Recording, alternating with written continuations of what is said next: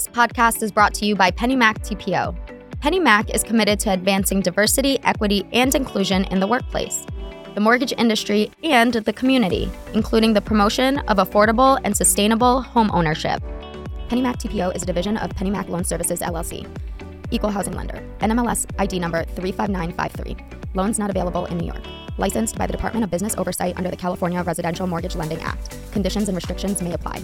It's one of the one of the interesting things, you know, we, we talk about in this country explicit and implicit racism. It's interesting housing uh, and and, uh, and access to housing and this homeownership gap is literally the result of explicit racism uh, in in the United States. This is Gated Communities, where we talk about everything you're not supposed to talk about in the mortgage industry. So today we are joined by the CEO of Maxwell, John Paasonen. Maxwell is a software company that offers technology powered solutions for small to mid sized lending teams for the entire mortgage loan process. Today, we'll be talking about what local lending teams can do to include more underserved borrowers and how lenders can benefit from being more inclusive. So, John, can you start off by explaining your company's mission to help small to mid sized lenders thrive? Essentially, why are local lenders important? Yeah, and so we we focus. Uh, thank you for having me, Katie. By the way, uh, great great to be here with you today. You know, we focus on small to mid-sized lenders across the United States. There's over twenty thousand uh, lending institutions in the United States today. And uh, um, you know, we believe that those institutions are best suited to serve the local communities. Right, they're present in their local communities. They understand the needs of the people in their local communities. They're able to give the kind of advice and counsel that borrowers need when they're making the largest debt decision of their life. Uh, and so, you know, to those loan officers out there that are uh, feet on the street and um, you know meeting with real estate agents and borrowers on a day-to-day basis whether that's on the phone or in person. Um, thank you uh, because th- th- that is incredibly valuable. You know it's interesting study after study shows that uh, what consumers want is face-to-face or at least to know that that person is local. Um, you know in this in this age of digitization that locality and that local knowledge gives people comfort for such a big financial decision. So um, we're excited to serve uh, you know those small to mid-sized lenders across the U.S. Absolutely. So typically, what type of products do you offer your clients? Yeah, so we offer our clients everything from uh, software to power their business, whether that's our point of sale, uh, which creates a great experience for the consumer, for the real estate agent, for the loan officer, uh, whether that's our processor edge platform that provides workflow automation to make processors more efficient. Um, so uh, there's the software component. There's access to talent. So we provide processing, underwriting, closing, and QC services to our clients powered by our technology. And then we provide capital. And so uh, that means that when those lenders are ready to sell those loans after they've closed, um, we participate in that as, as an investor. And, and we may buy some of those loans and push those economics back to them. So um, software, tech enabled talent, and capital are, are the three areas that we support our clients. It sounds like you make the industry much more competitive and allow these uh, smaller companies con- to compete with these industry giants. That's right. I, I call it arming the rebels, right? Where uh, we're, we're arming the, the little guys to have you know the same or better experience, uh, the same or better process, uh, or the same and better economics as as a large lender might have um, uh, because they're part of our platform. And part of your company's mission, or part of what your company does, is you also help underserved communities. Um, can you explain um, how this is part of your mission? Yeah, so our vision statement at Maxwell, so our big, hairy, audacious goal, right? Putting a man on the moon, if you will. So our vision statement is to turn the tide of homeownership and spread financial empowerment. And so what, what we see is homeownership is one of the main ways everybody knows that wealth is built. It's the American dream right? It's the way that uh, uh, um, people are able to pass wealth from generation to generation. We know that children of homeowners are more likely to go to college, less likely to take drugs, less likely to be involved in violent crimes. So homeownership is so important for individuals and their families. And so we want to turn the tide of homeownership. You know, when we started the company in 2015, homeownership was at its lowest point, I think, since the Lyndon B. Johnson administration. And so we, we set our, our, our vision to turning that and to do it in a way second part of our vision statement is to, to with economic empowerment, financial empowerment. we we want to make people, uh, we want to empower people financially as they step into home ownership. And as you look at those home ownership numbers, you immediately start to realize that you know the, the segments of our national community that have been most impacted by home ownership are, are, are the Black community and the Hispanic communities, right? Mm-hmm. Black mm-hmm. homeownership rates in the United States are, are, are in the low 40 percentiles, right? The gap between white homeownership and black homeownership is 30%. And you know, when the Fair Housing Act passed in the 1960s, it was 30%. Today, that gap is still 30%. And so, um, you know, to have an impact on homeownership, we want to see uh, some of these underserved communities get access to housing uh, because we know the impact it has for generations to come uh, on the individual, on the family, and on those communities. Can you share um, any thoughts on how um, this problem developed the the gap in home ownership? Yeah, it's, it's one of the one of the interesting things. You know, we we talk about in this country explicit and implicit racism. it's interesting. Housing uh, and and, uh, and access to housing and this homeownership gap is literally the result of explicit racism uh, in in the United States. Right? If you cycle back, you know, hundred years um, even going back 75, 50, 75 years, you know, uh, the government was literally, you know, what we call redlining certain districts and, and not making, you know, funding available for financing, housing finance in those districts, right? Um, there was certainly a lot of implicit racism as well, where policies existed where this part of town uh, was zoned for single family homes, this part of town was zoned for uh, other homes, right, i.e., apartments. Um, mm-hmm. and over time, that created increasing segregation. And what happened is, you know, we, we started this conversation talking about wealth building. You know, uh, uh, white uh, homeowners that have had access to those homes for multiple generations now have been able to build wealth. And so this is something that's persisted. And even though that kind of explicit racism no longer exists, um, you know, that problem exists today because of what happened 100 years ago. And uh, and so I think that's an opportunity to look at it and say, if policies created this problem, then potentially policies can be part of the solution as well uh, to help us get out of it. Yeah, hopefully. I mean, we've seen a lot of initiatives pop up from multiple companies and uh, a lot of regulatory agencies uh, um, have come up after the recession. So you think with all of these initiatives, you would see this gap narrow, but actually the opposite has been true. That's right. Yeah, black black home ownership has actually dropped in the last two decades since 2000 you know black ownership black home ownership has dropped about 2 to 3 percent. That's that's a net loss of about half a million black homeowners. And so you know while home ownership rates of other racial and ethnic groups actually remain constant or increased. And so hmm. uh, yeah we're actually seeing it become much harder. And certainly the economic environment the housing supply environment doesn't help uh, um, provide that access today do local lenders have any kind of advantage to reaching underserved borrowers?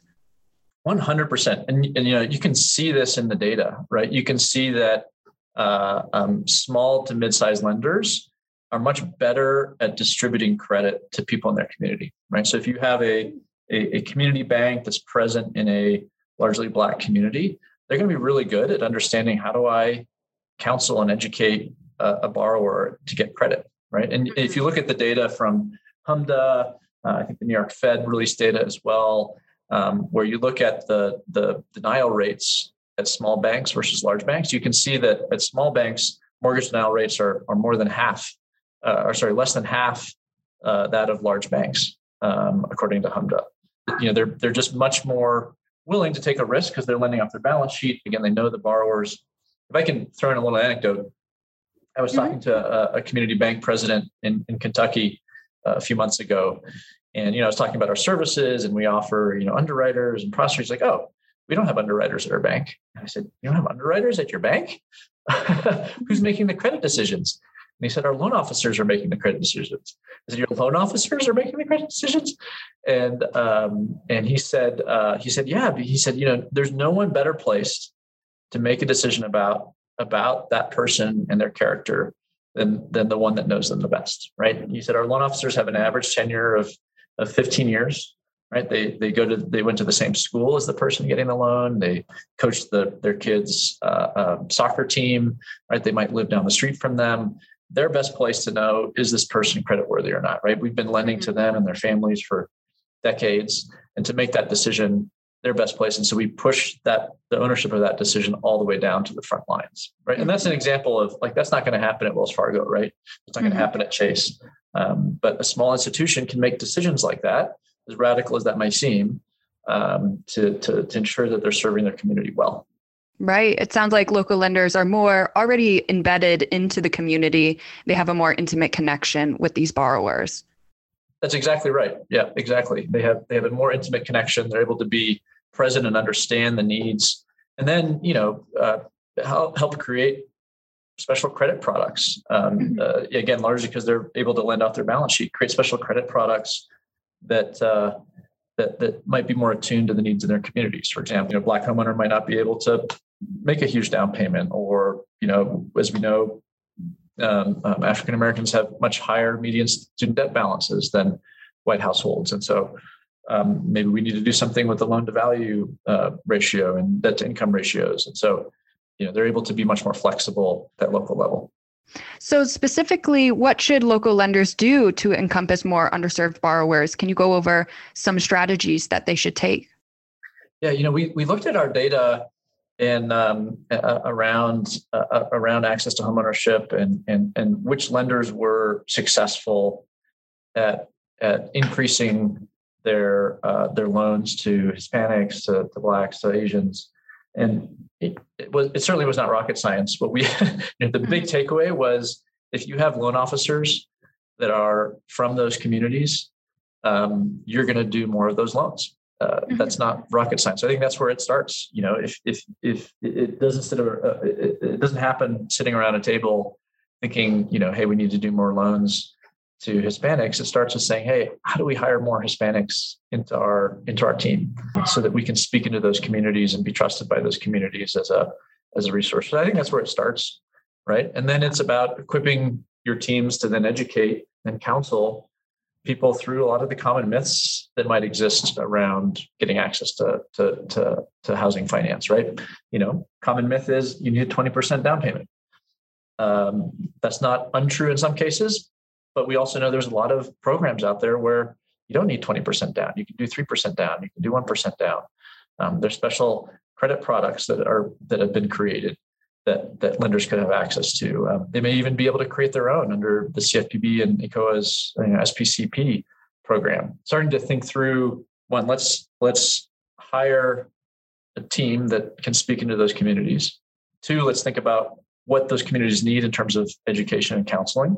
And then three, let's think about what are the products, special credit products that we can create or have access to already that we can educate our team to distribute and and, and make accessible to, to, to individuals. What kind of mortgage assistance programs are, or special products, if you can give an example, would be great for underserved communities? Yeah. So, for example, having a higher maximum loan to value ratio or a lower minimum down payment uh, for minority loan applicants, right? So, um, you know, if a lender can determine that most minority borrowers wouldn't qualify for their traditional products, they could create a product for them um, under under an ECOA program, Equal Credit Opportunity Act program, with a with a higher maximum LTV, for example, or saying, hey, we want to discount interest rates for applicants in this neighborhood because we may determine, you know, their ability to pay uh, to repay um, is not high enough, and so we need to figure out how we lower that payment, um, or maybe we create a 40 year mortgage instead of 30 year mortgage or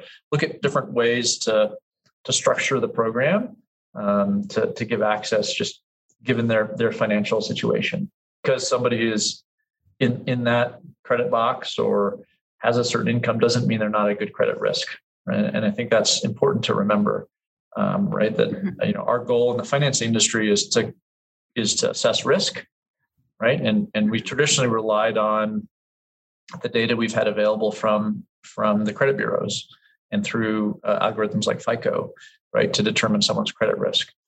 You know, mm-hmm. now with such such broader access to data, we have the ability to rethink some of that, right? Not not to say that that the FICO score is wrong, but it can be just one indicator across many to look at to look at somebody's uh, credit worthiness, right? Don't miss the nation's largest show for successful mortgage pros Originator Connect returns to Planet Hollywood in Las Vegas August 18th through the 21st. See us at originatorconnect.com. It's simply the greatest mortgage conference in the known universe. originatorconnect.com. And specifically, how do lenders benefit from offering these programs?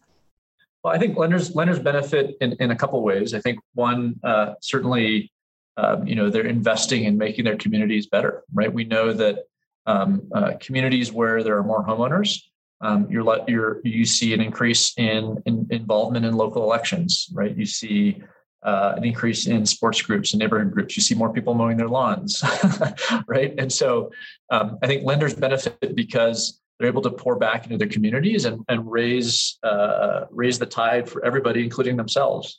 Right? We talk a lot about um, how, how those communities have been invested, and I, I really admire what Dan Gilbert and the and the and the Rocket guys have done in Detroit, for example. Right? It, they really turned that city around. That was a shell of itself after after um, you know a lot of the automakers uh, went through the, the the last couple decades, and so um, that's a great example of you turn the community around, it it, it raises all ships um, as the tide goes up.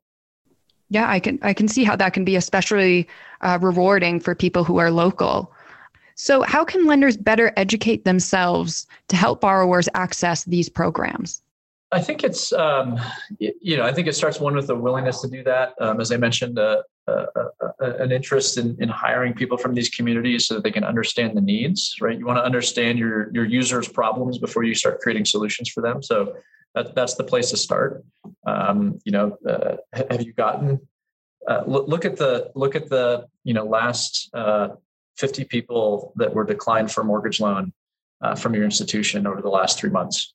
Um, reach out to them and, and set up a focus group and understand what was that process like? What what led to that decline? What situation are they in now? And and then you, you go away you take some of those insights and you think how do i create a product and an education to make sure that doesn't happen? Because my guess is if a lender was to talk to 50 people that were declined for a loan they would probably find a good portion of them that it's like wait a second we could have given you a loan why didn't we tell you about x or y or z um, or we could have done this or if you had only adjusted something like this or paid down this credit card over here, you know, you would have been applicable, right? And uh, and so I think um, spending time understanding your your your, your customer, your user, uh, is is really important. So it starts with the willingness and desire to do that, and then some action to dive into the user problems and what's creating those obstacles, and then going away and thinking about being creative. You know, I think our our industry doesn't step away and and start becoming more creative about how we serve different aspects of our national community,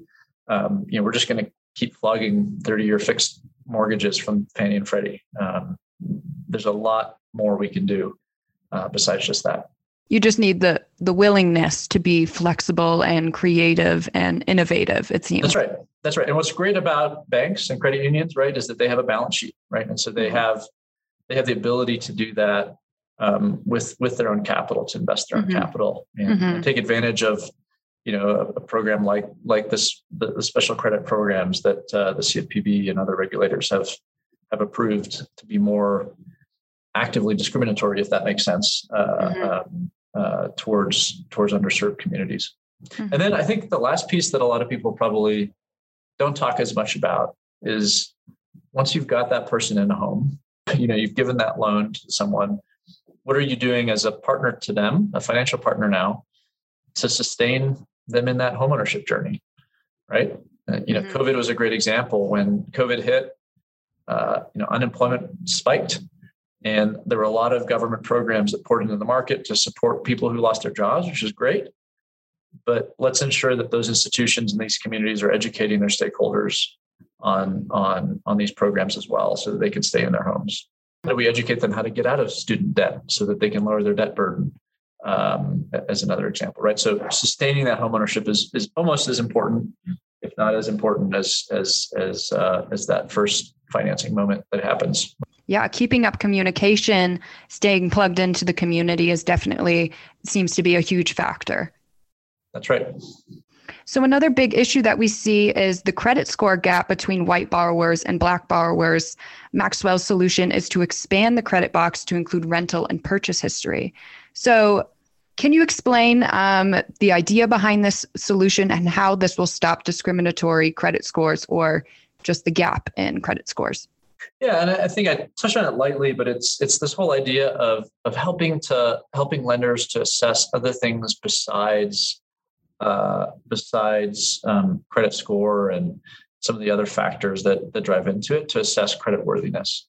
Um, mm-hmm. You know, today in the U.S., there's about 26 million Americans that are co- considered credit invisible. Right, that means they don't have a credit history, um, and you know, one in 10 adults struggle to access credit um, because they've never done it before. Right, they didn't get that credit card in college that you know maybe your parents or my parents told us to get to make sure that we started building our credit.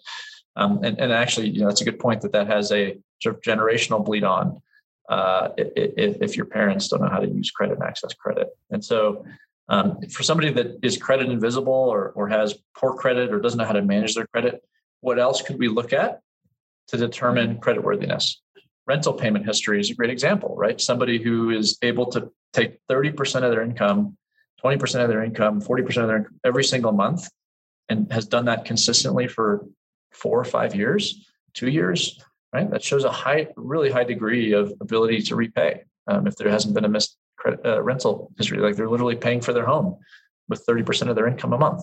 That's that's enormous, right? In one of my prior jobs, I worked for one of the largest credit card companies in the world, and um, you know, we went into a third world country that didn't really have a credit bureau, and we wanted to issue credit cards. And so we we um, we had the idea, and this is now going on, you know, uh, um, over a decade and a half ago. Had the idea of saying, let's, it, uh, it, uh, uh, with a lack of credit bureau, what else could we look at to determine credit worthiness? So we went to the local airline, and we said, hey, can we get access to your frequent flyer database? Right. So the theory being, if somebody is traveling more frequently maybe they're more likely to you know have a have a have a job and have income. So that mm. started with that. And then we said hey uh, do those same people have cell phones? So then we went to the largest cell phone company in that country and we said hey can we get access to cell phone records that we can match with the credit frequent flyer information and start to see who has what phones? How often do they upgrade? Are they roaming? Where are they roaming? How often are they using what's their payment history on their cell phone bill? Um, and from that we were able to craft a credit model that allowed us to underwrite um, individuals in a country that didn't even have a credit bureau. So just being creative like that, right, is thinking through what are other things that give us a strong indication that are high correl- highly correlated to ability to repay um, over a period of time. I think you know one of the one of the things that we're doing is we launched Maxwell Capital, which is you know we're actually an investor in the loans. That means we're buying loans from our clients and trading them in the secondary market. Um, what I what I hope for that group is that over time we're able to create our own products because we have the data of who's getting access to credit, who's not, and in that bucket of who's not, who are some credit worthy? What does a credit worthy profile look like in mm-hmm. that denial bucket? That we can create a product in Maxwell Capital that we can distribute across our hundreds of lenders in the United States to serve the needs of that segment. That's one of the ways we're we're doing it and thinking about it. So that's just an example of another creative solution that people could take. What country were you referring to, by the way, that didn't have a credit bureau? Uh, I probably shouldn't mention it, but oh. um, yeah, just trying to stay anonymous on it. But yeah, it was uh, a country in, in in Asia. Okay. Okay. Well, that's really interesting. Yeah. So I think part of the issue is uh, for encompassing these programs for some lenders is that people automatically believe that it's risky. Um, can you explain how better data driven processes secure cheaper rates for, for borrowers and reduce lender risk? Yeah, so risk risk is an interesting topic, right? And so, what what, what does risk mean? So, risk means um, I am giving you money and I need to get repaid, and the risk is that you don't pay me back, right? That's that's what we're all basically trying to assess. Will you pay me back if I give you money? Mm-hmm. Um, and so, what's interesting in mortgages that didn't exist in my prior career and you know consumer credit is that uh, you know there's an asset involved um, called a house that also happens to be appreciating um, that I have recourse to. So um, we're able to lower the risk profile in mortgage because there's an asset that's there that we're we're able to have recourse to as as a lender. And so assessing that risk is uh, is a really important job. And the easiest thing that we we figured out to do in this country is to look at a bunch of correlations. And so that's how credit scores like FICO exist, right? They look at how often does Katie, you know, miss her payments on her on her on her credit cards or on her debt, mm-hmm. right? How often is Katie going and applying for new credit? Does that indicate that she somehow is going to run up bills? Um, how long has Katie had credit? Because uh, that drives part of your score. So we've, you know, FICO has looked at these factors and decided that these are the main factors today that uh, that decide whether Katie is credit worthy or not. But Again, I think the reality is that um, now that we have access to so much more data, right? So part of assessing risk is what data do we have access to? And I think, you know, 20, 30 years ago, access today was fairly limited, right? So the credit bureaus re- relied on these lenders reporting to the credit bureau on these scores. Now, with consumer permission data, you know, we can get access to everything from you know your historical bank statements to historical uh, pay stubs and payroll data. Uh, we can get access, you know, again, a lot of it, it would need to be permissioned by the consumer, but access to things like, you know, mobile phone records and um, other areas where we can start to draw correlations between somebody's ability to repay and uh, and and and and other data that we can look at. And so I think that's where you know it just sort of starts to really open up the world of opportunity uh, around uh, uh, around the credit box uh, to mm-hmm. say well, what determines that box? What data determines that box? Uh, what what and, and we now have access to it whereas 20 years ago we didn't right so be resourceful that's right be resourceful be creative um, mm-hmm. there's a lot of capital out there uh, and, and, certainly an increasing amount of capital out there looking to help solve some of these problems and so i don't think it's a capital availability problem. I think literally it's a creativity problem uh, in, in, our industry to to begin to attack this. Mm-hmm. Maybe also a willingness problem. Perhaps, uh, perhaps I, you know, maybe um, I think you know as as the market as we come off this high in our industry of two years of of refi activity, you know, where uh, if you if you were trying to get a loan on a, an eighty thousand dollar loan, you probably couldn't get a loan officer to talk to you uh, a year and a half ago, yeah. right? I think that's that's helped, right? Where lenders are going to start needing to be creative to find volume. And so uh, I'm, I'm hopeful that a more normal market will will allow some more space for creativity. And how does better data better data also secure cheaper rates for borrowers?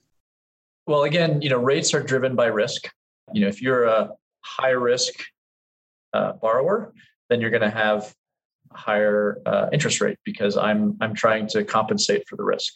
So the way better data helps solve that is if I have better data that shows you're not that high of a credit risk, right? Yes, you might have a you might have no credit score, you might have a 650 credit score, but you paid your rent on time for five years. You know, I, I may decide to give you a much lower interest rate because you're not actually that big of a risk when it comes to right. your home and your home mm-hmm. payments. So better data actually does drive does does drive you know uh, lower risk based pricing. So you touched on this before, but um, over the refinance boom that happened over the past few years, volume was up um, like crazy. People were making a lot of money. Um, although we'd like to believe that people would like to serve underserved communities for the sake of doing good, a lot of people would just like to make more money going forward into this year as we transition um, into higher rates, into more of a purchase market. So everybody, it seems, is trying to figure out how can I keep up my volume? How can I continue to make money? So how does serving the underserved make lenders and brokers more money? Well, you know, one of the numbers that we track here at Maxwell is how many loan applications are coming in per loan officer. And so if you go back to that 2018 uh, 2019 period, we are seeing as the average loan officer in any given month was was taking you know five to six loan applications. Right during the during uh, the last couple of years, that peaked to 17, 18 loan applications per month. Right, so we went from four, five, six to kind of 17, 18 uh, a month, and now we're back down into that six, seven per month. And so, mm-hmm. um, I think the reason the reason to uh, serve you know a broader swath of homeowners is to maintain your volume and to keep keep keep those uh, keep those loans flowing. It's it's an it, candidly, I think it's an untapped opportunity got um, you know Hispanic homeowners. I think uh, I saw a forecast the other day. They're going to represent um, over fifty percent of borrowers in in in uh, by 2030. right? Mm-hmm. And so that's a huge opportunity. Um, you know, get get out there and, and start tapping into that market because it's gonna it's gonna be the driver of growth for the next decade. Yeah, we see a lot of lenders now delving into different product types, including non QM, ARM loans, um, reverse mortgages, but unserved communities just getting loans and reaching out to them um, seems like a, a very lucrative uh, idea. That's right. I think I think um, you know uh, it, it, certainly is. I mean, doing doing loans is is is profitable, and um, certainly not suggesting someone should uh, uh, you know sell a dollar for 80 cents or, or, or uh, sorry sell 80 cents for a dollar um, uh, you know they, they need to make money and uh, mm-hmm. i'm not in, in, no way suggesting that lending to uh, underserved communities you'll be losing money no no do good and make money at the same time absolutely. why not yeah absolutely. absolutely. so Speaking of the market going into 2022, Maxwell recently launched an ebook where mortgage experts uh, give their take on the 2022 market. So, this includes multiple industry experts. Uh, many are familiar with Rob Chrisman. If you aren't, we suggest that you check out his blog. So, can you tell our audience what kind of insight is provided in the ebook? Yeah, I think the ebook does a great job of looking at you know where we are as an industry, resetting, coming off of the refinance boom of the last couple of years and how lenders need to prepare for going back to normal. Um, you know, the I think the the, the silver lining um, is everybody knew the last two years were amazing and special, and you know never seen anything like it before. We're actually going into a period where most economists are predicting, you know, two and a half to three trillion dollars of mortgage origination a year. It's a very healthy market um, uh, we just need to reset as an industry in terms of what normal looks like. And remember that you know we have to be competitive right? That we have to do work to get sales to acquire customers to serve them well. Um, i think obviously the challenge that we're operating in is a supply one right? Housing supply is is uh, hopefully bottoming out but you know we have barely more than two months of supply versus a healthy market of four to six months and so, you know, that's that's something that I think everybody in the industry has an eye on. And mm-hmm. and then also, you know, wh- where are we going to be from an economic perspective, right? We we you know, recession is defined as two two uh, uh, uh, concurrent um, uh, quarters of, of decline in, in GDP. We, we we saw one quarter last quarter. We may well be in in a recession already. I think how how is um, you know how, how is the economy going to navigate that? How is consumer sentiment uh, demand going to navigate that? I think those are all questions that aren't aren't aren't answered, and certainly encourage people to pick up the ebook to get some insights from these different experts in terms of how they're interpreting those signals. So, do you have any more advice for our listeners, any local lenders out there on what strategies they can take um, to serve these underserved communities? Yeah, I think finding great partners that uh, want to work with you to accomplish your aims to become profitable, to increase your margin, to drive volume uh, you know, so shameless little plug for Maxwell that you know we want to work as a as a great partner to all, all the lenders that are are part of our platform uh, to solve some of these problems and other other challenges that they're going to face this year and next year as we go into a more normal market. Well, thank you. Thank you for joining us today and sharing those strategies with us. Um, it was definitely an interesting take for our local lenders out there on how to become more competitive and compete with these industry giants as the market consolidates. So thank you. Thank you for joining us today. Thank you for having me, Katie. Yeah, thank you.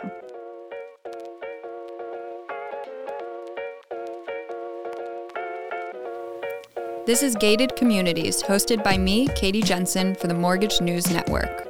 All episodes are produced by TG Kudem and Matthew Mullins. Our head of multimedia is Mike Savino, and our editor in chief is Christine Stewart. Make sure you subscribe to Gated Communities so you get future episodes, and be sure to rate and review it so others can find it. The song you heard at the beginning was Wild Side by Saint Society, and the song you hear now is Will You Dance With Me by La La Nia. This podcast is copyrighted by American Business Media. This podcast was brought to you by PennyMac TPO. Visit tpo.pennymac.com to learn more about becoming a partner and starting your journey to greatness.